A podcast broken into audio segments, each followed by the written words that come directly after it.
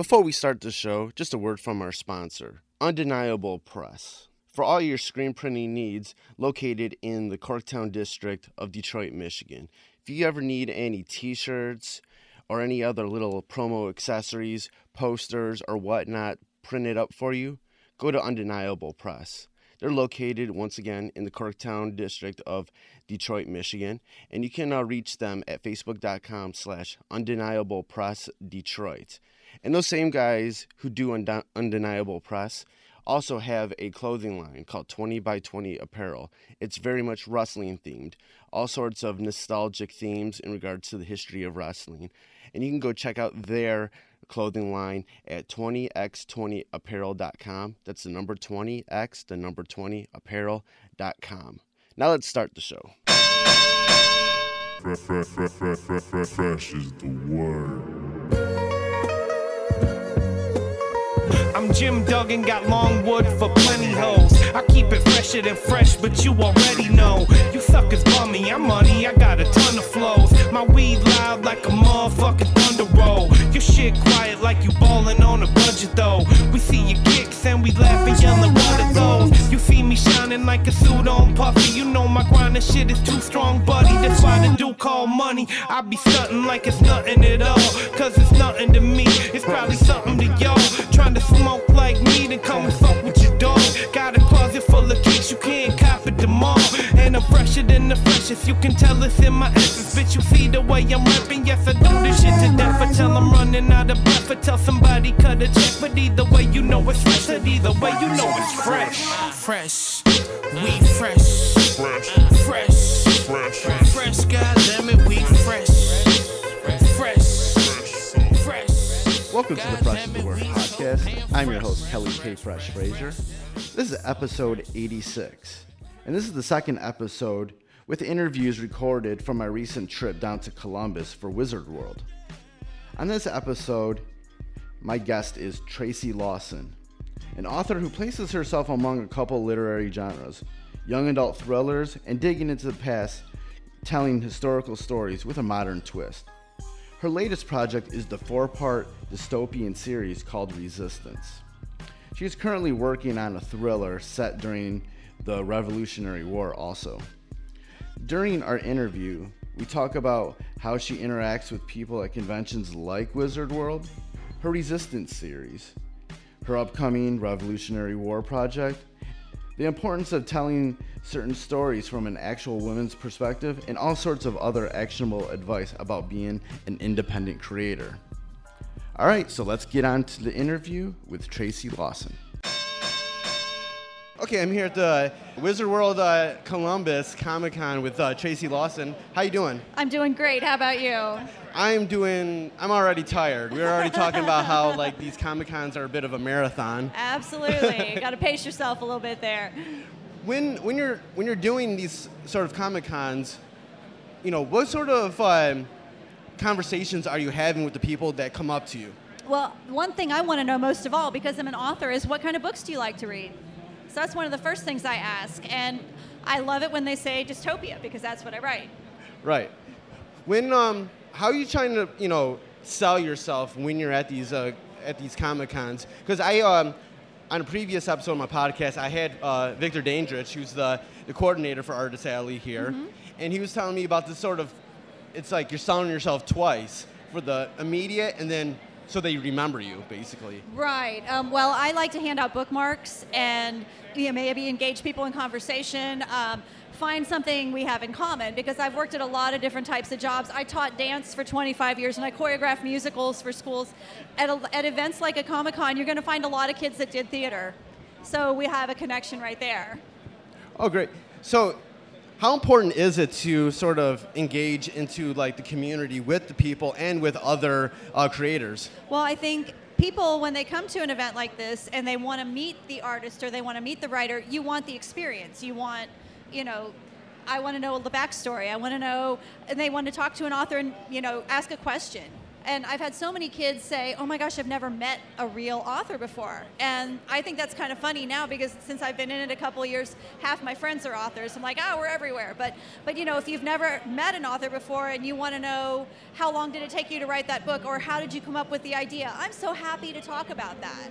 Um, I actually had one little guy one time um, picked up the book and started reading it, and he said, uh, "Now, Miss Tracy, you say that Tommy has an accident. He has a scar from being in an accident, but you don't tell me what the accident was." And I said, "Well, how far are you?" And he goes, "Well, I'm about halfway through the first chapter." I said, "Well, that's because we don't do backstory until a little bit later."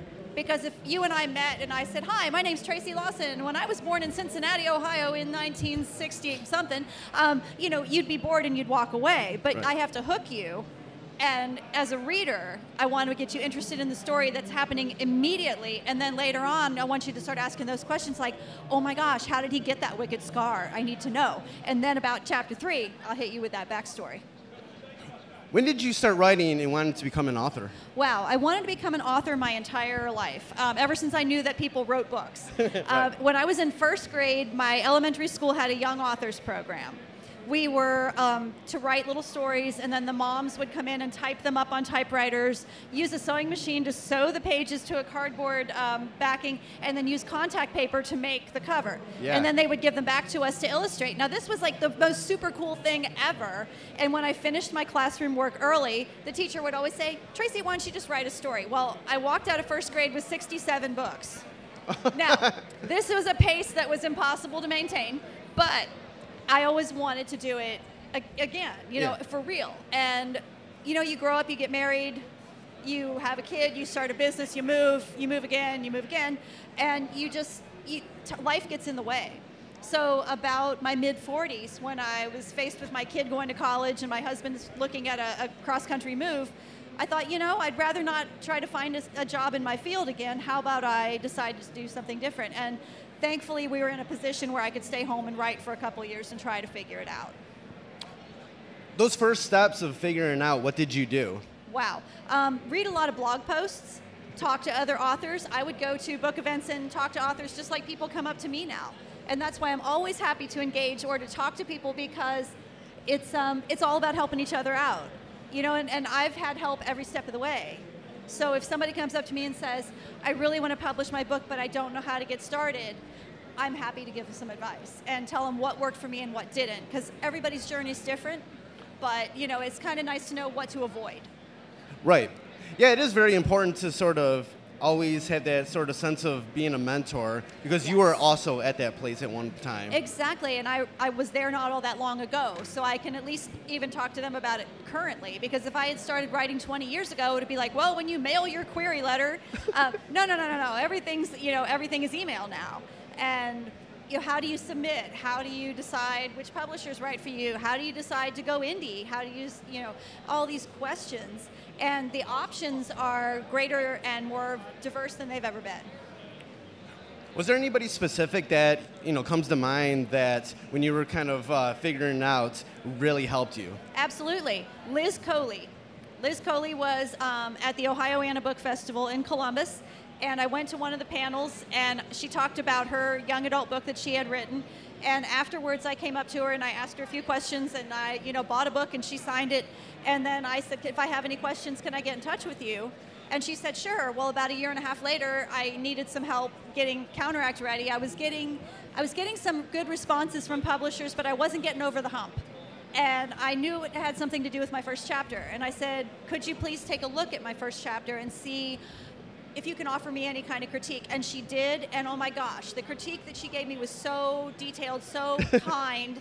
It wasn't like, wow, this is trash. You know, she said, You're doing this too soon. You need to cut this back. You need to tell us more here. She really gave me like just directions and thoughtful feedback.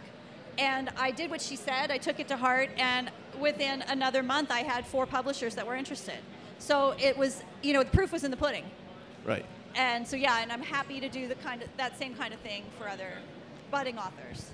To anybody who's uh, you know kind of coming up, trying to figure out uh, themselves, what advice would you have for them when they're reaching out to other authors for advice?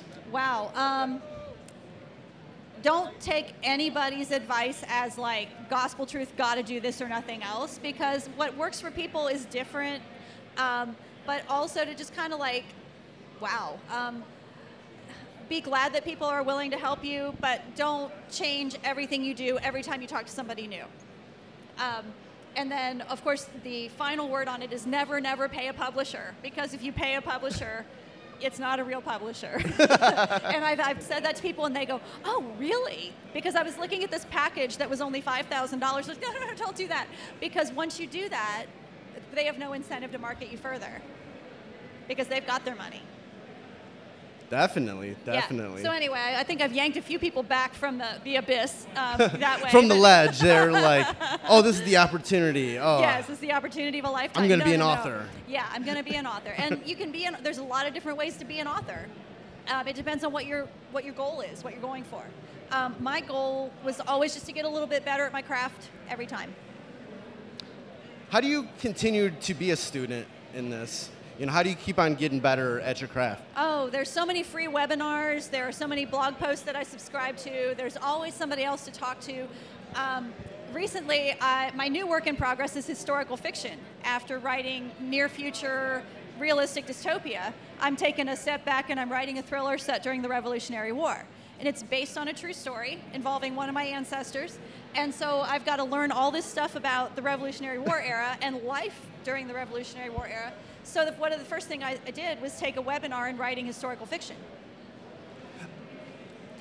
There's, yeah, there's a sense of preparation that you Oh, need to go yeah. in there. Talk about you know what you do before you actually get into the meat of of Oh, writing. wow. Okay, well, when I I'll talk about this new project because it's very exciting to me.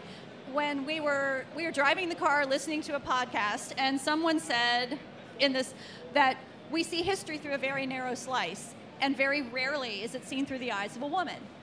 And I had just wrapped my dystopian series and I was giving myself a break, but I thought, doggone it, I should do something about that. What can I do about that? There's got to be a good story that I can use. And I realized that I had done a genealogy book for my parents for their anniversary one year, and there Okay. was a story in there about one of my dad's ancestors who made a 200 mile journey on horseback alone to Valley Forge because her husband and brothers were there, and she brought them supplies and medicine. So she went from Northern Virginia to Valley Forge in January of 78 by herself.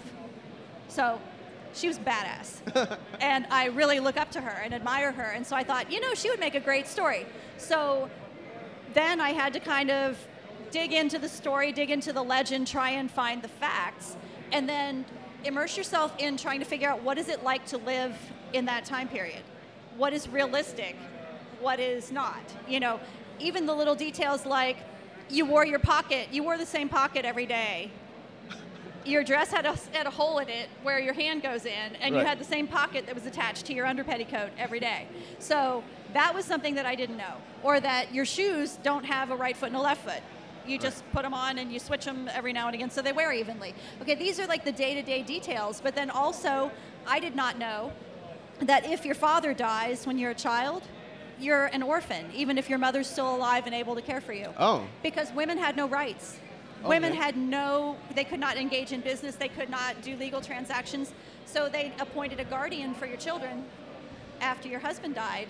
And you had no say in what happened to them, what kind of apprenticeship they had, whether they were put into service in somebody else's household. You were powerless. And so that's one of the reasons I believe my grandmother made that journey because her brothers were sick. One of her brothers in law had already died of smallpox. And you know, 90% of the deaths during the Revolutionary War were from disease Yeah. only 10% from combat. And so I think she looked around and she went, okay, if I lose them all, I'm going to be in the same position that my mother was when I was a 10 year old and my, my father died. I can't let that happen to my children. And so she decided she was going to do something about it. Oh. So she, like I said, tough girl, Tough girl. tough girl. You mentioned um, in the, uh, in the beginning of talking about this how you were, you wanted to write something about this through uh, through the, a woman's eyes. You know, how how important just in comic books or sci-fi and all, anything a- alone is it? How important is it to you know to have more and more stories through the women's Oh, eyes these days? It is of paramount importance. It really is. Um, I've noticed a lot of writing lately that you, you can tell when a, the, the main character is a woman written by a man. right. Yeah. and I don't know how much I'm allowed to say in your podcast, but I, I do have a Do friend. whatever you want. Okay, I have a friend who wrote a book recently, and his protagonist was a young woman, and she liked to run on her treadmill not wearing a bra. And he spent a lot of time talking about her nipples, and I was like, you know, do you know, do you know any women? Because I don't know any woman who likes to run without a bra in any circumstances. No. Yeah. So, um, so anyway, just stuff like that. It's like you know, and we they say the definition of a strong woman in a book is that a woman can have a, a conversation with another woman that's not about a man, and that's just one of the defining characteristics of a woman who's a strong character. Right. Instead of just simpering about this guy or that guy, and so yeah. But my character, when she gets out into the world, she realizes that liberty means different things for different people. That in, in the 1700s, liberty was for white men. It wasn't for African American slaves. It wasn't for women. It wasn't Right. for indentured servants. Um, you know, you could take your indentured servant, like you, Kelly, as a white man. If I was your, say, I was your master for an apprenticeship, and I was a guy, and I got drafted into the Revolutionary War, I could send you instead, and you would have nothing to say about it. Right. You could have a year left on your indenture, and I could sign you up for three years to take my place. So liberty was not for everybody. And I think she might have had an idealized notion of what it meant to be a patriot and what it meant to be free until she got out into the world and saw a little bit, a little bit more, and went, "Hey, you know, this is a little bit not okay." Like another thing I recently learned: the Hessian soldiers that fought on the British side. Everybody goes, "Oh yeah, those mercenaries."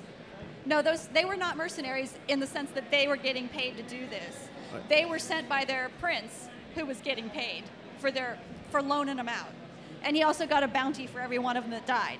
So you know. Right. But anyway, so the Americans have all these Hessian soldiers that are prisoners of war, and they're having trouble feeding them all because you know money's tight. Yeah. And so th- what they they devise a plan. Ben Franklin and Thomas Jefferson they get together and they say, okay, this is how we're going to get those German prisoners of war taken care of. We're going to make those prisoner of war camps in German-speaking communities. We're going to furlough those guys to let them go to church and get jobs. We're going to introduce them to the German farmers' daughters, and we're going to induce them to quit the army and like become good Americans and stay here. We're going to give them 50 acres of land and religious liberty and a nice German girl, and see what happens. And they they left the army. They they deserted by the hundreds Right. because it's like, dang, this looks pretty good. And to a, a German peasant at that time, 50 acres was like a baron. Yeah. Yeah, that was that was amazing amount of land. And so they were like, "You're shitting me, right? No, no, we're serious. Go do this. Go to go to church, get a job, you know, meet that girl." And so then Anna's like, "Hey, we've been getting persecuted down there in Virginia for 100 years for being Baptists." Because the Anglican Church was the official church of the state of Virginia, and if you were not Episcopalian, they could beat you up and put you in jail and uh, not let you get married. Right. So when she, you know, so in my book, when she hears about the religious liberty being offered to the Germans, it's like, wait, wait, wait a minute. because my husband's getting beat up and thrown in jail for being a Baptist minister down in Virginia. So why is it okay to give these people who have been fighting against us religious liberty? So it's kind of a timely topic. Right. The, the, the whole idea of you know liberty and freedom.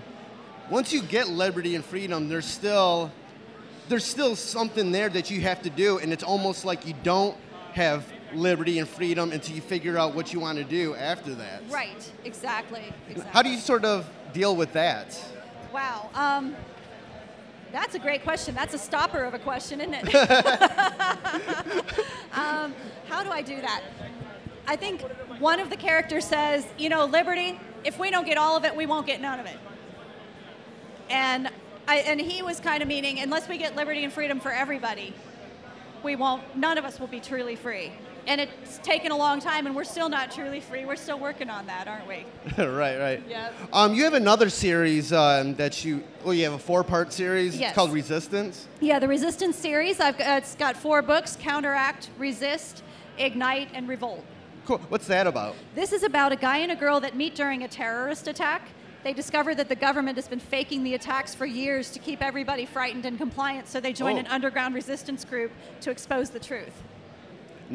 Stuff like that's interesting because you're like, all this stuff that happens in the world, you're like, is it really happening the way that they're saying? Oh, or no, it, it never is. And that's the thing. Um, one of my characters even says, you know, it's never what you see on the news.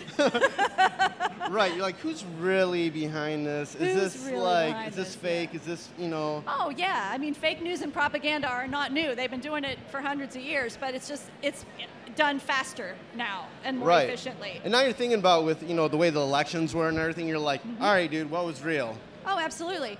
And the problem, too, when you let people have more control over your liberties, um, I have a character who's trying to convince the new head of the government that it's really a bad idea to make a lot of these decisions for people. And he says something about, you know, what if whoever was in charge decided that bungee jumping was the true path to happiness and that everyone over the age of 18 had to bungee jump at least once a week. and the woman who's in charge of the government goes, Oh no, oh my God, no. And he's like, Do you see what I'm saying here? What's good for you may not be good for me, may not be good for somebody else. And the more t- opportunity we have to make choices for ourselves, the better off and the happier and the more productive we are.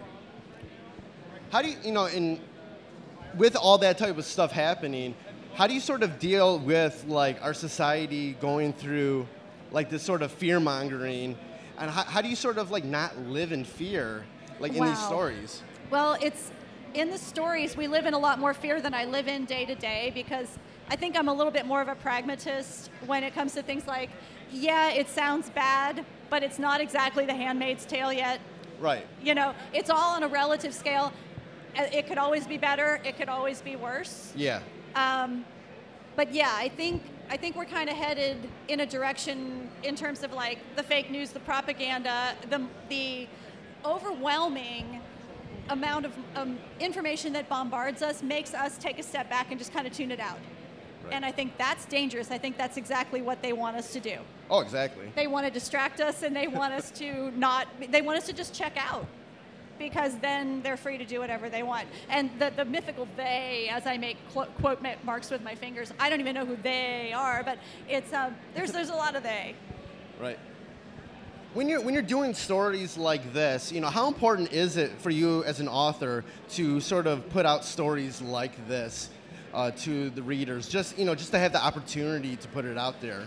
Oh, um, when I first started writing this series and I put my website up, I did a lot of um, blog posts where I compared a classic dystopian tale with um, an updated YA book, Yeah. like Lord of the Flies versus Gone by Michael Grant, or um, 1984 versus Little Brother by Cory Doctorow, Yeah. Handmaid's Tale versus Bumped by Megan McCafferty, and kind of looked at the themes and said, okay, this one's about um, you know, what happens if there's a fertility crisis and our nation's greatest national resource becomes the teenage girl under the age of 18? Because that's the YA book. Yeah. Is that everybody, almost everybody over the age of 18 becomes sterile. So what does that do to how we feel about teen pregnancy? right. Yeah. So, you know, of course, the new media message is look how cute you look with a six month bump. and, and you buy a strap on bump, and, bump instead of a training bra to see how you're going to look, how sexy you're going to look when you're pregnant. And that's how they sell it to the teenagers. And all the songs extol, you know, how sexy you look when you're pregnant.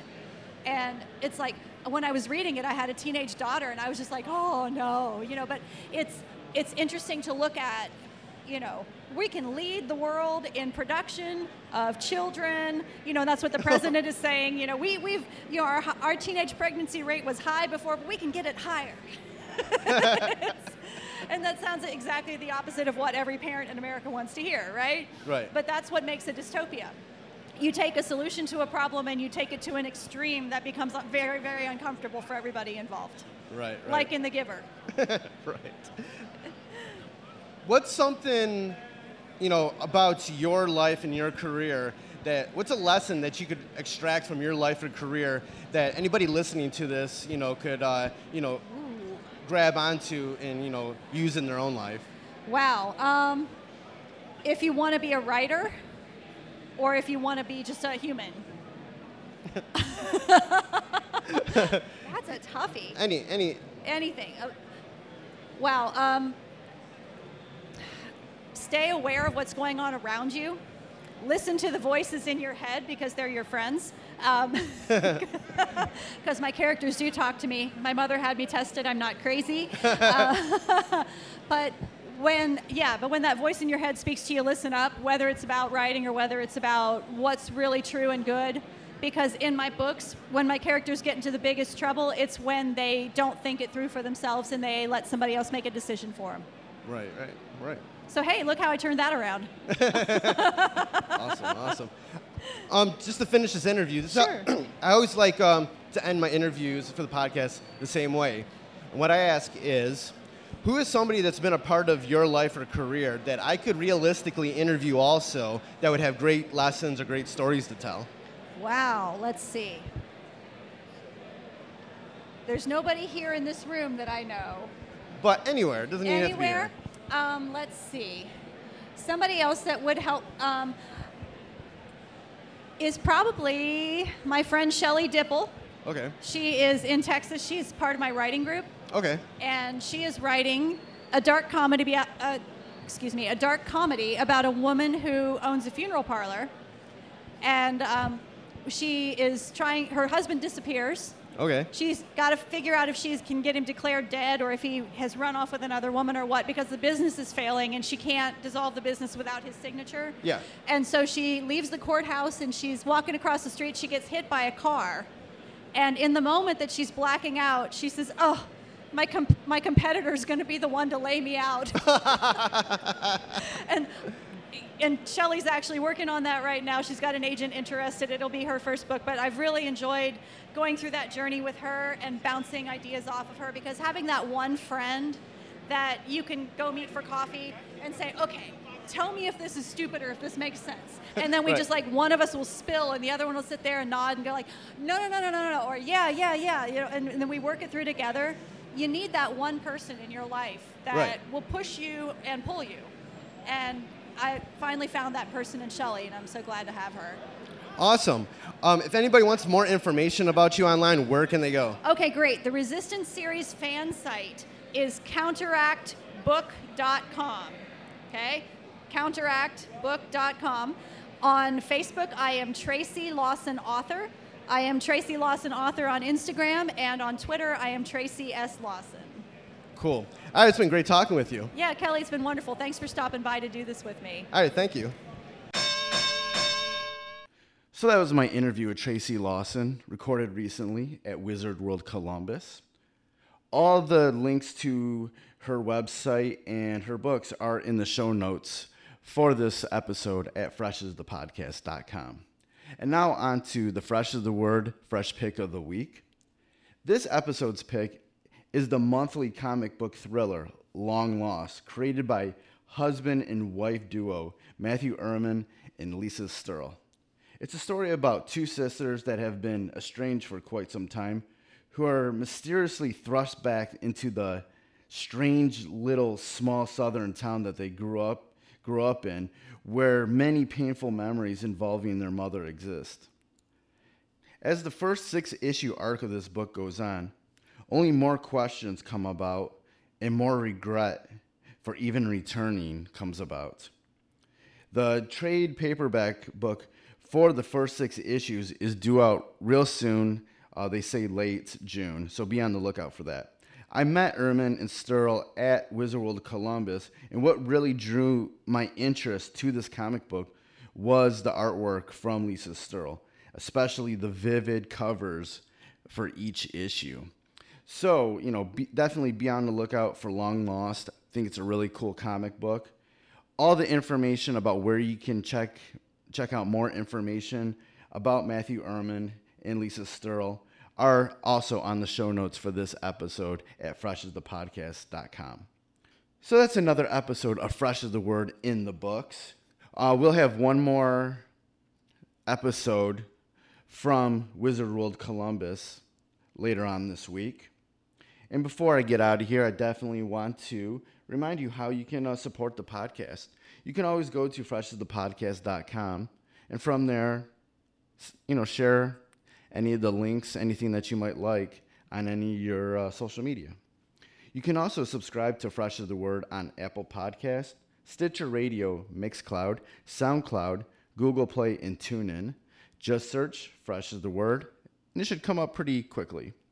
And please, especially on Apple Podcast, if you could review and rate the podcast, that would definitely help me out a lot with uh, just spreading the word and building up this really cool podcast. And if I do see any uh, any reviews, I'll definitely read them on the podcast. You can also personally follow me online on Twitter and Instagram at Kelly Omega Fresh. and on Facebook at facebook.com slash kfresh. And you can follow Fresh is the Word online on Twitter at FITW Podcast, on Instagram at Fresh is the Word Podcast, on Facebook at facebook.com slash Fresh is the Podcast, and on SoundCloud at soundcloud.com slash Fresh is the Word Podcast. Thank you for listening to another episode of Fresh is the Word. I definitely appreciate anybody who listens. Goodbye and good night. Fresh is the word.